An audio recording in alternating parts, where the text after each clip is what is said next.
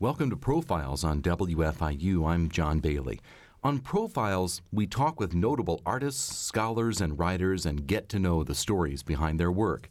Our guest today is Penelope Spheeris, a film director, writer, and producer who gave us the documentary trilogy The Decline of Western Civilization and a number of major studio feature films as well, including Wayne's World and Black Sheep. Much of her best known work depicts young people whose lives are in some way extreme. Penelope Spheeris, thank you for being here today. Oh, thank you very much for having me, John. I'd like to talk first about the Decline films, which you have said uh, constitute maybe the better part of your legacy.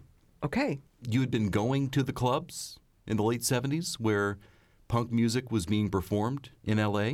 Was there an aha moment for you when you realized I have to document this on film? Mm, good question. Yes, I was indeed a part of the punk rock scene in the mid to late 70s. People always ask, well, how did you ever get in there and become so familiar with people? Well, the fact of the matter is, I was already familiar with them when I thought of doing the film.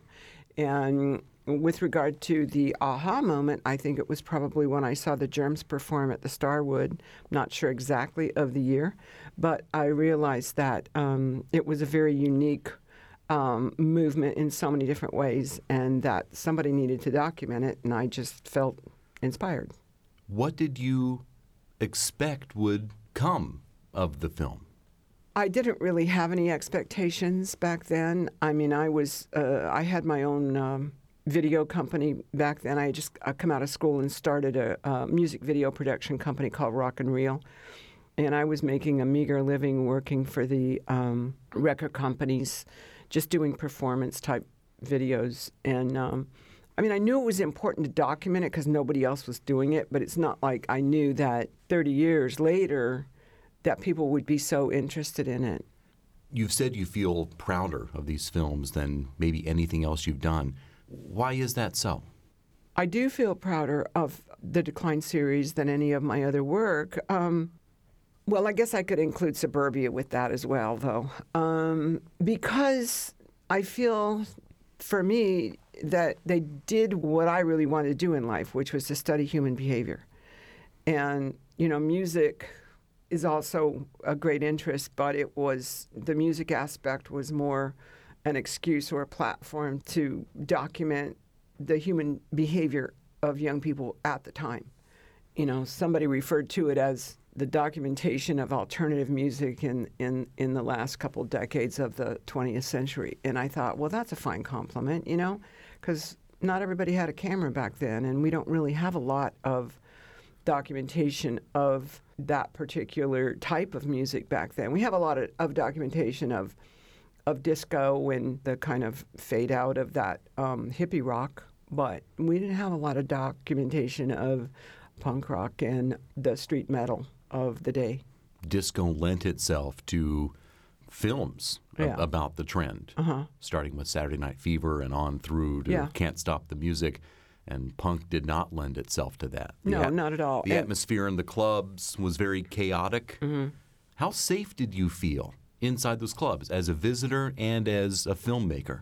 Well, I kind of knew the rules of the room, you know, having been to many, many concerts um, before I started shooting. I knew what you could do and what you couldn't do. And I always took great care to do the right things, you know. I mean, the pit got pretty reckless and crazy sometimes, but I always shot one camera on the decline movies and I put myself on a platform with a tripod. So if anybody knocked the platform around, we nailed the tripod down so it wouldn't fall over. So I was relatively safe there. And then I put the poor cameraman with the handheld camera down in the pit.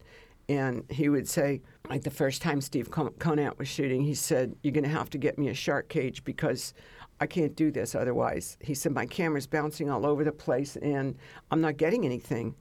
And I said, No, Steve, you're getting a lot. And that's the way it should look. It should look crazy and reckless and insane because that's what the scene was like. So I didn't feel unsafe, you know. I had a tall boyfriend at the time who seemed to care about me. so he, he, was always watching my back. A lot of the characters whom we follow, not just in the first Decline film, but through the series, seem to be out of control in their lives or on the brink. How comfortable are you with that level of chaos? Well, there is a there was a great level of chaos, and I think one reason I was very attracted to it is because I was raised in chaos. You know, it, to me it felt like home. I'm the um, oldest of four children. My father was murdered when I was seven, and so I was put in charge of taking care of the children.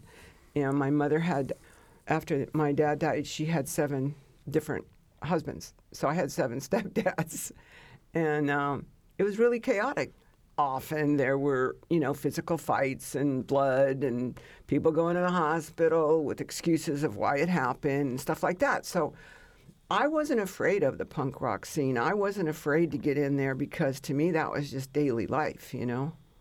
You were born in New Orleans, but your father owned a carnival mm-hmm.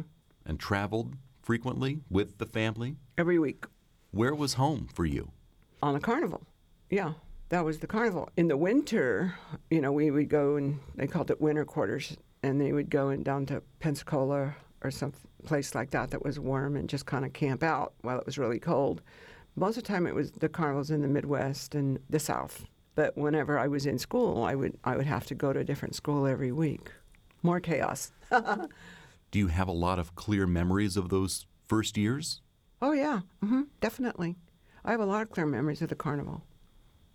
And after your father died, your mother remarried? Yeah, my mom remarried quite a few times after my dad passed away. She was actually kind of a very, very moral kind of person, you know, really um, not hugely religious, but she comes from coal miners in, in Kansas and Arkansas. That's where the families are from. And they're just really solid, sturdy people with good standards, you know. So she wouldn't want to ever, you know, have a boyfriend and not get married.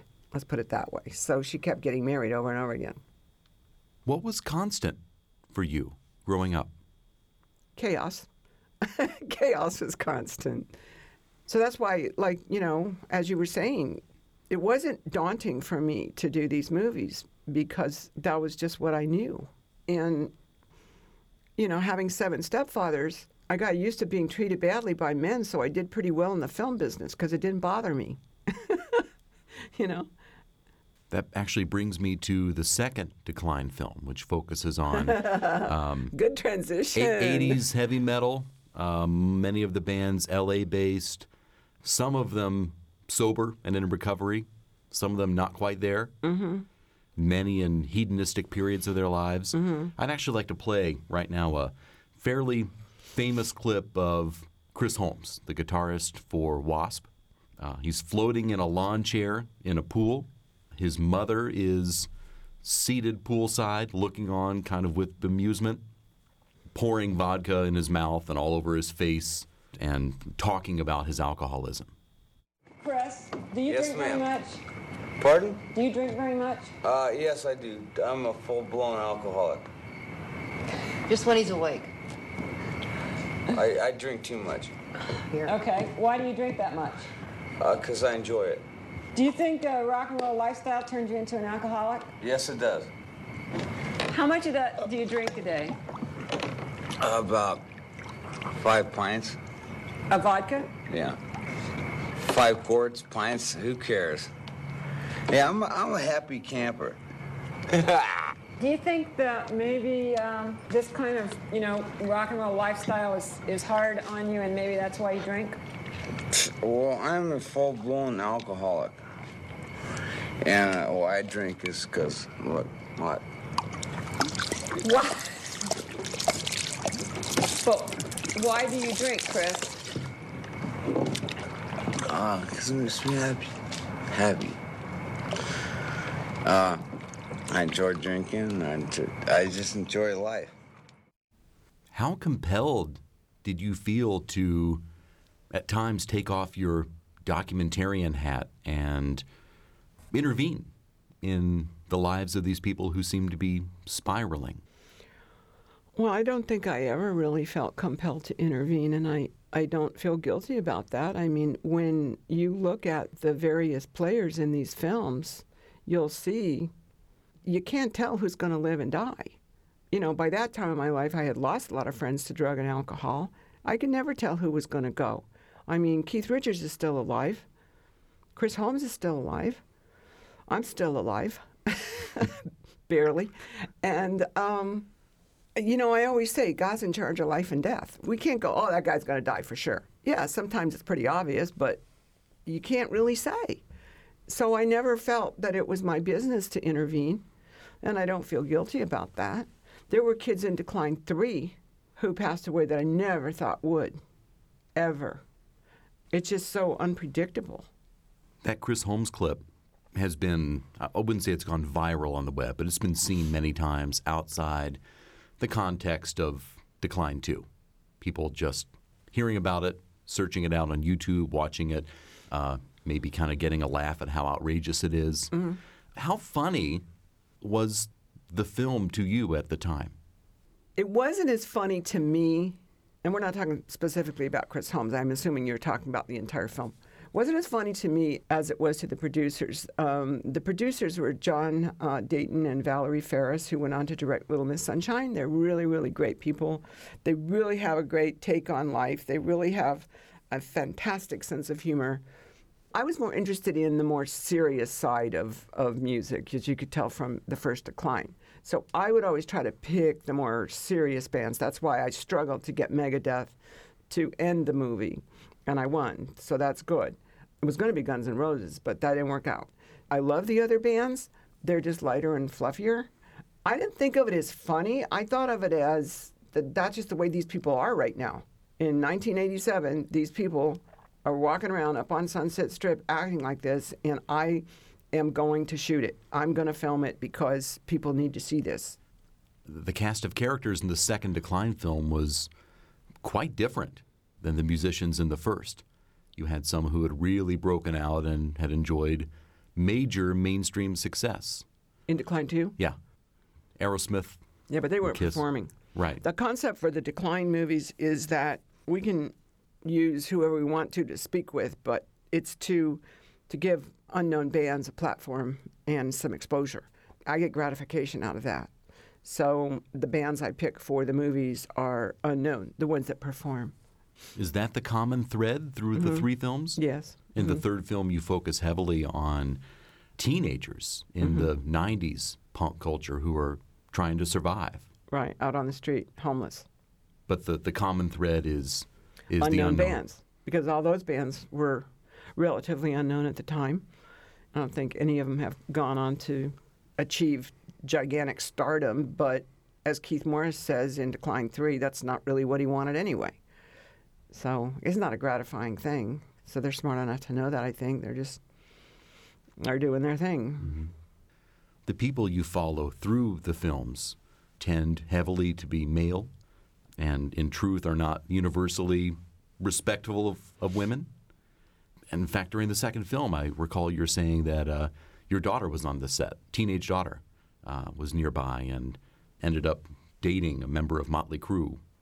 When you were making those films, how abrasive was that to you? it didn't bother me, you know, really, John, because I didn't focus on it. I didn't go, oh, I'm being treated badly because I'm a woman. I never said that, you know, and I actually use that phrase with regard mostly to the mainstream motion picture industry that I've dealt with. That's where I felt more like I was treated badly as a woman than with any rock and roll or decline shooting that I've done, you know but I never focused on it either with the mainstream studio movies because I don't know if you focus on something really really hard then that's what you get. In retrospect though, I do think I was treated badly, you know, because I'm a woman uh, by by mainstream Hollywood and I know so many other women who were and are. But as far as the rock and roll films that I've done, I didn't ever think that. But I know what you're saying that the women, especially in part two, are treated very, very badly and spoke of and very badly. The fleas and ticks of rock and roll.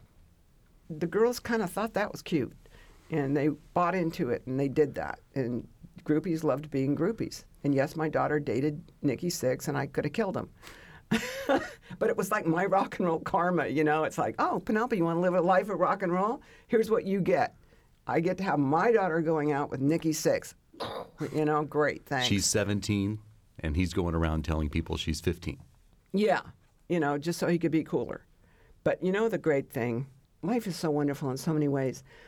I think he's a father of two or three daughters now. So he's going to have to deal with what I dealt with. You know what I mean? It's okay. Three or four years before Decline 2, you were offered the opportunity to direct This is Spinal Tap, and you turned it down.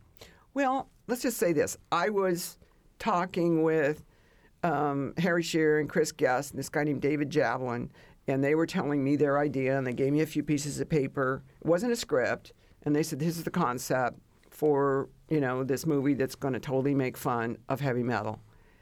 I read it and I thought, you know, I don't think I'm going to be good at that. I don't think that I could make fun of it. But ironically, I kind of did in Decline too, inadvertently. So I think Rob Reiner did an awesome job on that. You know, I don't regret that I didn't do it. Did you enjoy This is Spinal Tap when you saw it? Oh, yeah, I loved it. I love Fran Drescher. Yeah, I thought it was fantastic. Is it fair to say that between Decline 2 and Wayne's World, you sort of ended up making a This is Spinal Tap of your own in some ways? I think the Decline 2 and Spinal Tap and Wayne's World all stand on their own. You know, they have similarities, but I mean, I got the job to do Wayne's World because I had done Decline 2 and also because I knew Lorne from years and years ago. Lorne Michaels. Yeah, Lorne Michaels. He had asked me to teach Albert Brooks how to make movies because he didn't know how. I'm like, well, I know how to make movies. Can I just do some some shorts on the show? And he's like, no, no, no. We have to have a man for that. no, he didn't say that, but that's what it, what it was. But I, I taught Albert how to how to shoot, and I produced with Albert. How did you meet Lorne Michaels? See, it's so interesting in life how things happen without me trying. I was at UCLA, and there was a notice on the board that said need translator for Jimi Hendrix movie. Not translator, I should say transcription person. So I was extremely fast typist. So I thought I could do this job. So I called up this guy, Gary Weis, and Gary said he and his friend John Head were working on a movie about Jimi Hendrix, and that's what it's called, Jimi Hendrix. It was right about when Jimmy just died, I think. It was around 74, maybe 73. I did the transcription. They were really pleased. I became really good friends with those guys. And Lorne knew John. John knew Lorne, let's put it that way, Lorne Michaels. And Lorne had just come from um, Toronto to visit California. And I actually remember Lorne sitting in my living room reading the morning paper, and I was making him an omelet, which he always says gives me credit for doing very well. and he was reading the, the morning paper, and he goes, You know, I'm just thinking about maybe doing some kind of a live show you know, Saturday night and from New York or something. And that was, I'm not saying he thought of it in that room, but yeah, I knew him before he did the show.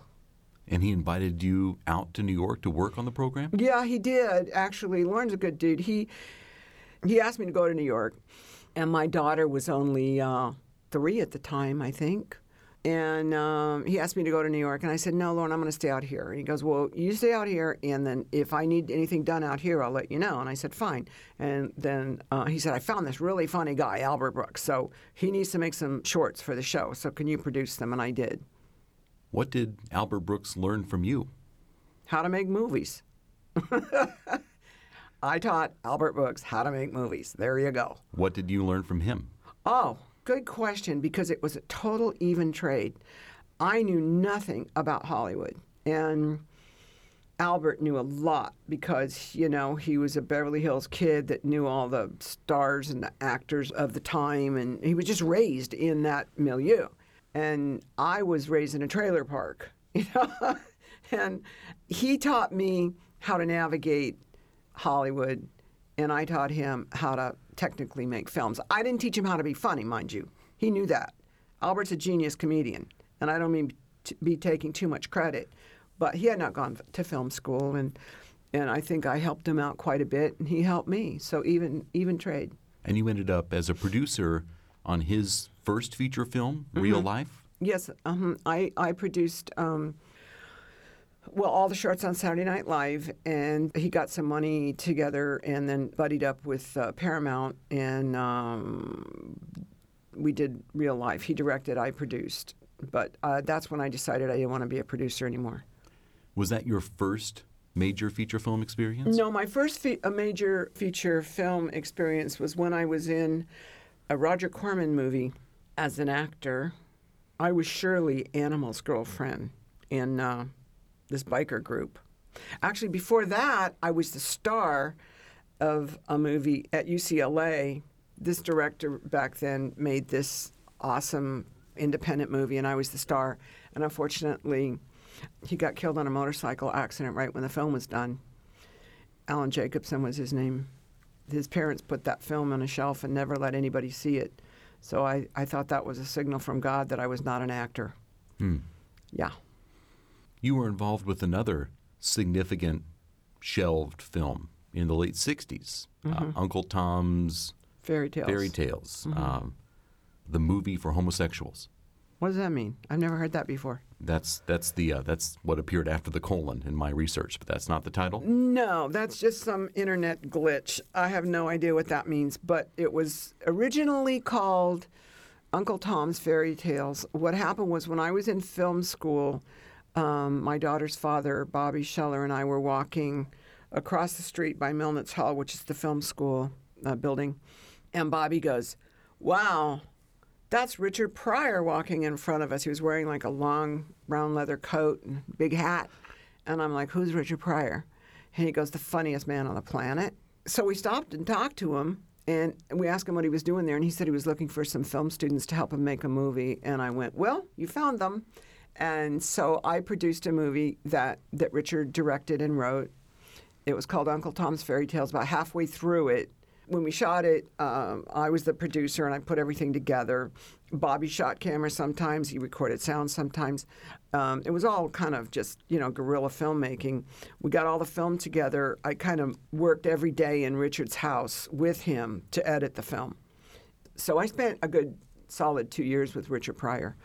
And I had a, I got a good comedy ec- education from both him and from Albert Brooks. Richard's career was evolving right then as a stand-up.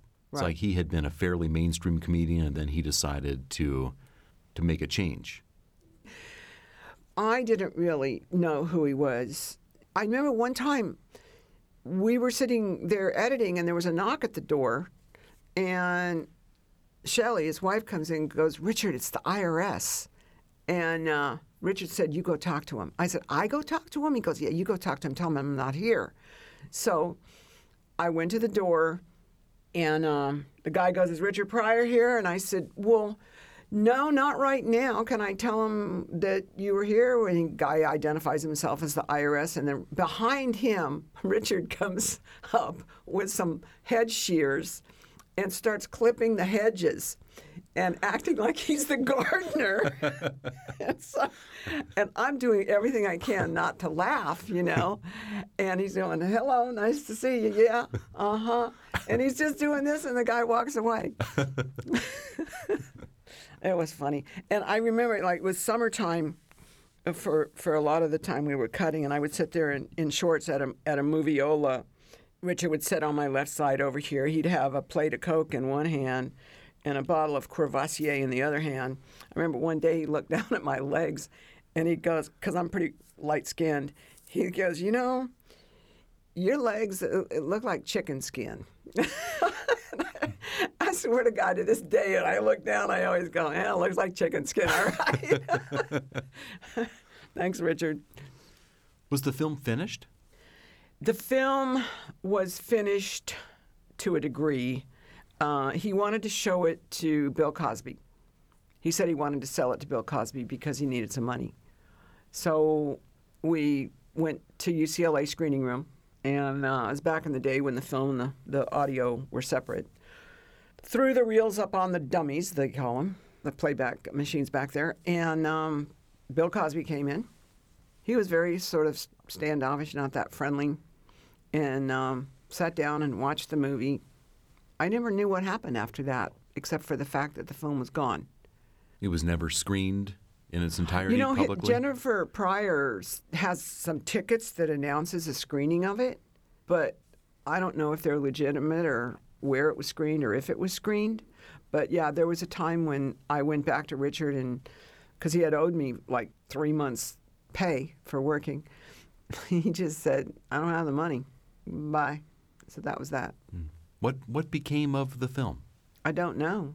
I think if Bill Cosby searched his vault, he might find it, but I think he's a little too busy right now. And I think one reason why it might have been put away, shall we say, is that Cosby was on top of the world at that point, and Richard was his biggest competition. And it makes sense to me that it might have gone away because of that. I'd like to move on and, and discuss Wayne's World. It was the first major studio picture with which you were involved as a director. Mm-hmm. How different was that experience from, say, the Decline films as a director? What kind of education was it for you? Well, I had done, you know, the first decline in 79 and 80. I shot it. I did um, Suburbia after that and The Boys Next Door and Dude. Wayne's World was my seventh movie, but you're right in that it was my first studio movie. And the experience was quite different. When, you know, I had done my low budget independent movies that I just mentioned, I generally had one person to answer to. For two of them, it was this very entertaining, uh, crazy dude named Sandy Howard. And then, of course, there was Roger Corman, you know, for Suburbia. But with a studio picture, you have like six people to answer to. And Who are those people?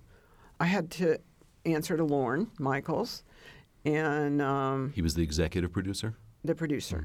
Karen Rosenfelt was the executive producer, I think. She's actually a studio exec as well, so maybe she wasn't. Karen Rosenfelt, uh, John Goldwyn. Um, then I had to answer to Bonnie and Terry Turner, who were the writers, brilliant writers, because that's the way TV works. TV works in that the writer is in charge. Or at least with the live TV show like Lorne's doing, you know, uh, the director is just the person that puts the people in the right place and gets the camera in the right place in TV. So I had to kind of make an adjustment because the director, per the Directors Guild, is the person who's in charge of all creative decisions. It was uh, an adjustment for me to deal with so many different people's input, and of course there was Mike's input and Dana's as well, and Rob Lowe's. Wayne's World was a surprise hit. Mm-hmm. It caught you by surprise? Oh, yes, definitely. I don't think any of us that were working on the show knew that it was going to do as well as it did. I don't think anybody at the studio, Paramount, knew that it was going to do that well. It wasn't me, you know, it was just a magical combination of a bunch of different chemistries, you know? I mean, perfectly placed, you know? It's like John Lennon isn't the Beatles. When the right people get together to do the right thing, something magical happens. That happened with Wayne's World. And after Wayne's World, you found yourself doing a series of studio pictures. I didn't really want to do the studio pictures. I, I should say, I did want to do studio pictures. I didn't want to do comedies. I had inadvertently been very well trained in comedy after watching, you know, comedy movies growing up as a kid, and then having dealt with extensively with uh, Richard Pryor and Albert Brooks, and then again, uh, Lorne introduced me to Lily Tomlin. So I had some comedy chops, but had I had my choice in, in my career, I would have gone on to do other films like Suburbia and films that were more personal to me and things that had a, a more serious message. And, but I couldn't do that. See, that's that's the woman in the industry part that gets me because I think men uh, have more leeway in that once they have a hit with something, they can do some other genre, but not not us chicks here because it's like you did a comedy, it really did well. We're not going to take a chance. I mean, I went to Paramount right after I did Wayne's World because they were going to do a great script called Leap of Faith, which Steve Martin starred in. And I sat down with John Goldwyn and I said, Please, John, please let me do this movie. I can do such a fantastic job with it. I was raised on a carnival. I know what a traveling circus is like because this was a traveling evangelist. Didn't get the job. And I thought, how could I make them $185 million and then they won't give me a job? What would it take? It would take Paramount having to exercise an option on Chris Farley because he had done Tommy Boy and he wanted to go to a different studio and do Cable Guy. And if they didn't exercise the option by Monday morning at nine o'clock, they lost Chris Farley. So they called me up on Sunday and they said, Penelope, will you do Black Sheep? Actually, they didn't even have a title. They go, Will you do a film with Chris Farley? I said, I love Chris Farley, but what's the movie? Show me the script. We don't have a script, but it's going to be good. And I go, Well, I love Chris, but I need to see a script before I can commit. Mm, we don't have a script. But it's Lorne, so So that was your own leap of faith there. You signed on to the Lorne Michaels Chris Farley project. I didn't know what to say, and I just was silent. Sherry Lansing and John Goldwyn were both on the phone, and I was totally silent. And she said, How about $2 million as a salary? And then I was really silent because that's a hard decision. I'm going to do a movie that I don't know what it is, but look at all that money. And I was so just quiet. And John goes, Okay, 2.75. so I didn't want to do those kind of movies, but they kept offering me all this money. And I thought, well, if I can't do the movies I want to do, I might as well make the money. And so that's what I did. You ended up doing Beverly Hillbillies, Little Rascals. Mm-hmm. You began directing more than 40 years ago. Rub it in. What has changed for you as a female director during that time? I think as a female director, what's changed is the fact that I've realized my gender was a factor in what happened in my career. But the other thing that's that's really cool is I think I've evolved to the point that I'm not defining myself by filmmaking. I'm defining myself by something deeper. I'm really proud of that. I have so many contemporaries now who are still banging their head against the wall, trying to get movies made the same way that they used to be made. You can't do that anymore. And I want to tell them stop doing that. Just stop trying to do it the old way. It doesn't work. I mean, I just feel it's more important to evolve as a human being than it is a filmmaker. You've been a mother for 46 years? 45, give me a break. Everything you accomplished in the first couple of decades of your film career, you did as a single mother. Yes. How did that factor affect your career choices? Well, people say to me, why do you have such a varied uh, scope of work? Why, why are all the films so different? Because I took every job I could. You know, every job I could get, I would take it because I just needed to pay the rent and get some money for my daughter to eat and put clothes on and go to school. And I brought her with me everywhere because I had to, you know. I mean, I even locked her in an editing room one night and forgot her. And when I left at six in the morning, I'm like, oh my God, my kid's locked in the building. And I had to call the fire department to get my daughter out, five years old. Here's the cool thing.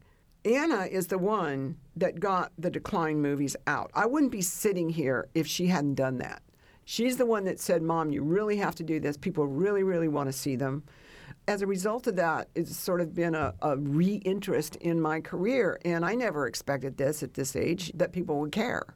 You know, I was kind of signed off. Okay, bye, y'all. you know, but my daughter got the box sets out.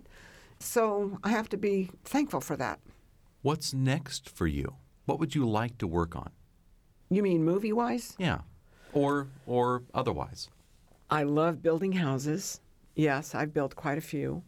I've got one now I need to work on. I love that. It's very creative. I would do a documentary about the mental health system in the United States if I could. But because of privacy issues, it's so difficult. You've mentioned that you're uh, close to someone who has been hospitalized recently.